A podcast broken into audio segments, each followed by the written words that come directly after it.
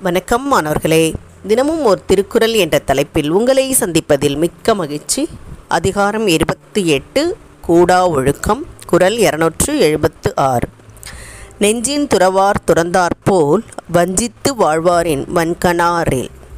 நெஞ்சின் துறவார் துறந்தாற்போல் வஞ்சித்து வாழ்வாரின் மண்கணாரில் இதோடைய பொருள் மனதில் எதையும் வெறுக்காமல் வெளியே வெறுத்தவர் போல் ஏமாற்றி வாழும் மனிதரை காட்டிலும் கொடியவர் இவ்வுலகத்தில் இல்லை.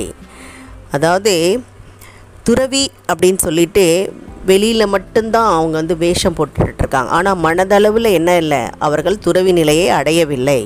அவர்களுக்குள் இருக்கக்கூடிய பாசம் பற்று கோபம் ஆசை அத்துணையும் அவர்கள் துறக்காமல் வெளிப்பார்வைக்கு மட்டும் துறவி போல் வாழ்பவர்களை தான் இங்கே இந்த குரல் ஸ்கூல் சொல்கிறது.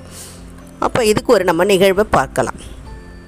துறவிகள் வந்து காட்டில் இருப்பாங்க மக்களை சந்திக்க மாட்டாங்க. ஆனால் இந்த மாதிரி துறவிகள் வந்து மக்களை ஏமாற்றுபவர்கள் நமக்குள்ளரே தெருவோரங்களையும் வீடுகள் ஒவ்வொரு வீடுகள்லையா யாசித்தும் இறந்தும் அவர்கள் வந்து பிச்சை கேட்டு இதுபோல் நம்ம ஏமாற்றி வாழ்வார்கள். இதற்கு ஒரு நம்ம நிகழ்வை பார்க்குறோம்.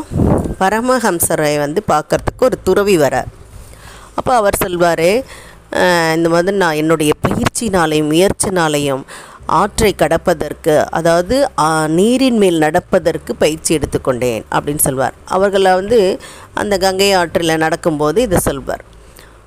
சரி நீ நடந்து காட்டு அப்படின்னு சொன்னோடனே அவரும் அந்த த நீரின் மேலே நடந்து காட்டுவார். அப்போ அவர் கேட்பார் இந்த பயிற்சி எடுப்பதற்காக முப்ப இருபது ஆண்டு காலத்தை நீ வீணாக்குனே. உன்னுடைய ஆற்றலை எல்லாம் இவ்வளவு வீணாக்கியிருக்க.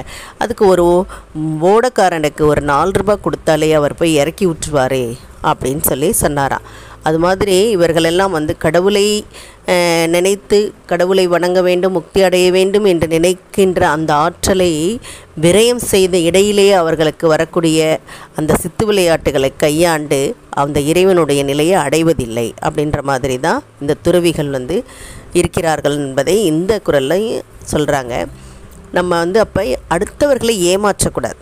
அந்த சித்து விளையாட்டு மூலமாக ஏமாற்றி பிழைக்கக்கூடாது. நான் வந்து த வெள்ளியை தங்கத்தாக்கிடுவேன் வைரத்தை வைடூரியமாக்கிடுவேன் நான் நெருப்புலே நடப்பேன் நெருப்புலே குதிப்பேன் நேரில் நடப்பேன் இப்படியெல்லாம் சொல்கிறாங்க இல்லையா? அதுபோல் இருக்கக்கூடிய துறவிகளை தான் பொய் வேடம் போடுபவர்களை தான் இந்த அதிகாரம் முழுவதும் வந்து சொல்லிக்கிட்டே வராங்க. அப்போ முழுமையாக இவர்கள் வந்து மனதளவில் என்ன ஆகலை? துறவியாக ஆகலை அப்படின்றதுக்கு இந்த குரல் ஒரு சான்றாக அமைந்துள்ளது. இதை வழங்கியவர்கள் ஐடிடி திருப்பத்தூர் மற்றும் இரா வனிதா தமிழாசிரியர் காரைக்குடி. நன்றி நன்றி மாணவர்களே நன்றி.